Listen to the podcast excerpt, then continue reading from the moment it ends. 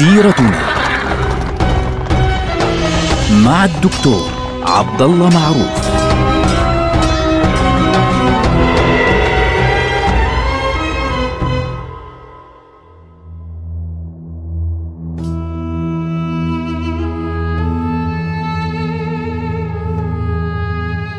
السلام عليكم ورحمة الله وبركاته. سيرتنا نبدأها مع سيرة رسول الله صلى الله عليه وسلم العطرة. نحن الآن في بداية العام الثاني للهجرة، العام الأول مضى والنبي صلى الله عليه وسلم لم يغادر المدينة. كان في ذلك الوقت يرتب الأمور الداخلية ويجهز الأمور للترتيبات الخارجية التي ستكون بعد ذلك، وفي نفس الوقت لما نزل الإذن بالقتال بدأ يرسل السرايا لاستطلاع الطرق ولإزعاج قريش في الطريق. ليه؟ لأن قريش كانت في ذلك الوقت تأخذ من المسلمين أموالهم اللي تركوها خلفهم في مكة المكرمة وتتاجر فيها نكاية في المسلمين. لذلك كان لابد من أن يعلمهم المسلمون درسا لا ينسونه فعليا في قضية رفع الظلم وترك هذا الظلم ورفضه أيضا. فبالتالي كان المسلمون مهتمين جدا بقضية آه، ضرب تجارة قريش في ذلك الوقت. مع بداية العام الثاني للهجرة النبي صلى الله عليه وسلم ثبت الأمور في المدينة. منع الحرب الأهلية التي كادت قريش تشعلها بسبب عبد الله بن أبي بن أبي سلول ومنع أي تدخلات من هنا وهنا ورتب الأمور الداخلية. ثم في شهر صفر من العام الثاني للهجرة خرج بنفسه لأول مرة في أول غزوة يخرجها رسول الله صلى الله عليه وسلم وهي غزوة الأبواء. وغزوة الأبواء أو غزوة ودان أيضا كما تسمى كانت فعليا ذات طابع استطلاعي وتحالفي يعني ذات طابع سياسي بين قوسين مش ذات طابع عسكري ولم يخرج أصلا باتجاه قريش لأنه ودان أو الأبواء هي قريبة جدا للمدينة لا تبعد أكثر من 30 إلى 50 كيلومتر فقط عن المدينة المنورة وفيها قبر أم النبي صلى الله عليه وسلم يعني هو يعرفها منذ أن كان صغيرا يعرف أين دفن أمه عليه الصلاة والسلام. تذكر رواية إنه مره آه، عند قبر أمه فنزل وبكى عند هذا القبر ساعة وقال هذا قبر أمي. فبالتالي صلى الله عليه وسلم فبالتالي آه، نزل إلى هناك ليه؟ ليش عمل هيك؟ هذه الغزوة فعليا ليست باتجاه قريش وإنما كان يريد أن يعقد حلفا مع آه، بني ضمرة بنو ضمرة ساكنين في هذه المنطقة حوالين المدينة وبالتالي النبي صلى الله عليه وسلم بده يعقد معهم حلف حتى يرتب الأمور الخارجية. يعني ما يكون هناك أعداء قريبين جدا للمدينة بالعكس يكونوا حلفاء بحيث يساعدوا آه النبي صلى الله عليه وسلم على أي مشكلة. لذلك كان هناك في نص المعاهدة التي ذكر فعليا في بعض الكتب يقول إن النبي إذا دعاهم لنصره أجابوه. هذه فعليا كانت واضحة ومهمة جدا آه، كشرط بين المسلمين وبين بني ضمرة. ثم بعد ذلك خرج النبي صلى الله عليه وسلم آه، إلى منطقة أخرى اسمها بواط من ناحية قريبة إلى جبل اسمه رضوة. فهذه باتجاه الشمال. يعني إحنا بنتكلم عن مسافة حوالي يعني 100 كيلومتر تقريبا. فنزل النبي صلى الله عليه وسلم في بواط عقد مجموعة من التحالفات هناك أيضا وعاد إلى المدينة. ثم بعد ذلك حدثت قصة أخرى مهمة جدا. يعني هذا الكلام كله خلال شهر على فكرة. يعني خلال شهر صفر بعدين شهر ربيع الأول. في آه، ذلك الوقت أغار رجل اسمه كرز ابن جابر الفهري. أغار على سرح المدينة على آه، يعني الجمال في المدينة وأخذ منها عددا. فخرج النبي صلى الله عليه وسلم يطارده. خرج يطارده ثلاث أيام حتى وصل النبي صلى الله عليه وسلم بدرا عند بدر. لذلك تسمى هذه الغزوة غزوة بدر الأولى. غزوة بدر الأولى. لاحظوا آه، طيب ليش طاردوا ثلاث أيام حتى يخوف الناس الذين حوله قطاع الطرق وغيره؟ طبعا هو لم يستطع أن يمسك به. كرز هرب راح أخذ الإبل وراح. لكن النبي صلى الله عليه وسلم يعني كسب سمعة في هذه القضية أنه صاروا الناس يخافوا يقولوا أوف هؤلاء لا يتركون أحدا حتى يسرق منهم يعني جمل واحد. وبالتالي كانوا يخافون. ثم بعد ذلك بدأ النبي صلى الله عليه وسلم يعني يرتب الاستخبارات في مناطق الجزيرة العربية في كل مكان. يتتبع أخبار قريش ويتتبع أخبار العرب هنا وهناك ووصله خبر من قريش أن هناك آه، قافلة كبيرة جدا ستخرج من آه، مكة المكرمة على رأسها أبو سفيان. وفيها أموال كثيرة. وكثير من هذه الأموال من أموال المسلمين التي صودرت فعليا في مكة. وبالتالي خرج النبي صلى الله عليه وسلم. حسب طبعا هم حتى تعرفوا أنتم كيف بيحسبوها. يعني واحد بيقول طب كيف وصلوا الخبر؟ كيف صار يعرف؟ كيف طيب يعرف؟ بكل بساطة النبي صلى الله عليه وسلم كان يحسب إنه يقولون له خرجت هذه القافلة في اليوم الفلاني. فهو بيحسب كم الآن اليوم هي وصلت في اليوم الفلاني. القافلة بتمشي تقريبا. هو كان تاجر بيعرف كم تمشي القافلة. بتمشي هذه القافلة في اليوم كذا وكذا فبالتالي يفترض إنها الآن في المكان الفلاني وبالتالي إذا طلعنا الآن إحنا في آه، باتجاه كذا سنلتقي بهم في اليوم الفلاني في هذا المكان.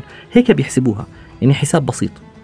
فبالتالي النبي صلى الله عليه وسلم طلب من الجميع اللي حاب يخرج يتفضل أهلا وسهلا ومرحبا. فخرج مع النبي صلى الله عليه وسلم 150 وقيل 200 من المسلمين آه، على 30 بعير. طالعين حتى يعني يقبضوا على هذه القافلة. طبعا أبو سفيان لاحظوا أبو سفيان معه حوالي ألف بعير يعني شيء ضخم جدا ولكن في نفس الوقت آه، معوش عدد كبير من الناس. طبعا هم ليه مركنين على إيه؟ مركنين على أبو سفيان. أبو سفيان رجل داهية مش بسيط. فأبو سفيان كان بيحسب حساب إنه النبي صلى الله عليه وسلم قطعا راح يتابع أخباره. ومن أخبار السابقة اللي هي سرية رابغ وقبلها في سرية آه، سيف البحر كان واضح إنه النبي صلى الله عليه وسلم مش ساكت لهم. فلذلك كان ذكيا هذا الرجل فبدأ يخطط إنه كيف أخرج وأفلت من محمد. فتحرك باتجاه الساحل وواصل السير عدة أيام دون استراحة حتى يعني يسرع و يفوت الفرصة على النبي صلى الله عليه وسلم. فالنبي صلى الله عليه وسلم حسب أنه في منطقة ذي العشيرة سيكون هناك أبو سفيان في هذه البقعة في منطقة اسمها ذو العشيرة باتجاه رابغ هي قريبة على رابغ أو يعني يعني بعد بدر. سيكون هناك في اليوم الفلاني. وفعلا خرج النبي صلى الله عليه وسلم إلى هناك وإذا بأبي سفيان قد فاته بعدة أيام قيل بثلاثة أيام. فالنبي صلى الله عليه وسلم تعلم طبعا قال آه أبو سفيان هذه المرة أفلت. ليه؟ كان أبو سفيان ذكي حس يعني حسب هذه الأمور لكن النبي صلى الله عليه وسلم أذكى. راح يحسب له إياها الآن عند الرجوع عند الرجوع. هذه الغزوة هي التي تسببت في غزوة بدر الكبرى. هذه الغزوة. ليه؟ لأنه هذه القافلة الآن طلعت وراحت على الشام. طبعا هي بتمكث شهر تقريبا بالشام أو أكثر وبعد ذلك تعود. فالنبي صلى الله عليه وسلم كان يترقب لحظة عودتها بصبر. بدنا نستنى لحد ما ترجع هذه القافلة. وبالتالي هذا سيتسبب بعد ذلك بغزوة بدر الكبرى كما سنرى لاحقا. هل مر الأمر دون أي عمل؟ لا أبدا. النبي صلى الله عليه وسلم استفاد من هذا الموضوع بأنه عقد معاهدة أيضا مع بني مدلج. آه بنو مدلج معروفة آه أنه تسيطر تقريبا على المنطقة البحرية الكاملة. وفي نفس الوقت لم يترك النبي صلى الله عليه وسلم قريشا تهدأ وتهنأ. بالهدوء لدرجة أنه أرسل لهم واحدة من السرايا التي أرسلها النبي صلى الله عليه وسلم في تلك المرحلة بعد غزوة العشيرة بين غزوة العشيرة وغزوة بدر الكبرى. أرسل النبي صلى الله عليه وسلم سرية اسمها سرية نخلة كان على رأسها عبد الله بن جحش رضي الله عنه. راح بعث في هذه السرية مع عبد الله بن جحش قيل ثمانية وقيل 12 من المهاجرين. هؤلاء إيش قال لهم النبي صلى الله عليه وسلم؟ تذهبون إلى نخلة. وين نخلة؟ نخلة بتيجي بين مكة والطائف. طبعا الطائف يعني بعيده عن مكة باتجاه الشرق. والمدينة وين؟ في الشمال. فتخيلوا بده يبعثهم على منطقة حتى في ناحية الجنوب الشرقي يعني الطائفة بتيجي. فبالتالي بده يبعثهم في عقر دار المشركين يتعلمون الأخبار. فلما وصلوا إلى هناك حدثت حادثة معينة أنه في آخر يوم من رجب اللي هو شهر حرام فهم مش عارفين أنه هل انتهى الشهر الحرام ولا ما انتهاش. لكن آه، عبد الله بن جحش ومعه عكاشة بن محصن ومعه مجموعة قالوا تعالوا آه، يعني هناك قافلة قدمت. هذه القافلة كانت جاي من الطائف باتجاه مكة. فهم فكروا أنه ما دامنا إحنا موجودين هنا نهاجم هذه القافلة وناخذ يعني آه هذه القافلة للمدينة حتى يعني نضرب قريشا في عقر دارهم. فبالتالي آه النبي صلى الله عليه وسلم طبعا لم يأمرهم بالقتال قال لهم تعلموا لنا الأخبار. فحدث قتال وفعلا هاجموا هذه القافلة وقتلوا عمرو بن الحضرمي وواحد من المشركين وأسروا اثنين وواحد والرابع هرب. ثم أخذوا العير وجاءوا إلى النبي صلى الله عليه وسلم. فالنبي صلى الله عليه وسلم قال لهم ما أمرتكم بقتال في الشهر الحرام. وصارت قصة صارت قصة قصة. نزل عليها على فكرة على أساسها نزل قول الله عز وجل يسألونك عن الشهر الحرام قتال فيه. قل قتال فيه كبير وصد عن سبيل الله وكفر به والمسجد الحرام وإخراج أهله منه أكبر عند الله والفتنة أكبر من القتل. لاحظتوا؟ فلذلك أطلق النبي صلى الله عليه وسلم الأسيرين وأدى دية المقتول. فاللي بهمنا هنا إنه قريش طبعا ارتعبت إنه صارت طلائع المسلمين تصل إلى نخلة بين مكة والطائف. يعني إحنا مش بس مش آمنين من الشمال إيه حتى من الجنوب هذا بيطلعوا لنا من الشرق من وين ما كان. فلذلك خافوا خوفا شديدا. الآن في هذه المرحلة وصلت الأخبار. النبي صلى الله عليه وسلم عنده مخابرات تشتغل في كل مكان عنده جهاز أمني. طبعا نحن كثير منهم لا نعرف من الذي كان يعملون في هذا الجهاز الأمني. وصلت أخبار فعليا أن القافلة تحركت من الشام وبدأت تجهز نفسها للخروج. طبعا أبو سفيان يفكر كيف بدي أفلت من محمد لأنه هو أكيد متوقع أن النبي صلى الله عليه وسلم يعني سيتوقع قدومه هذه المرة وسيكون متحضرا له في فترة مبكرة. فبتوصل الأخبار وبنفس الوقت تبدأ مواجهة من نوع جديد ستؤدي إلى معركة كبرى إلى غزوة بدر الكبرى. نلقاكم على خير. السلام عليكم ورحمة الله وبركاته.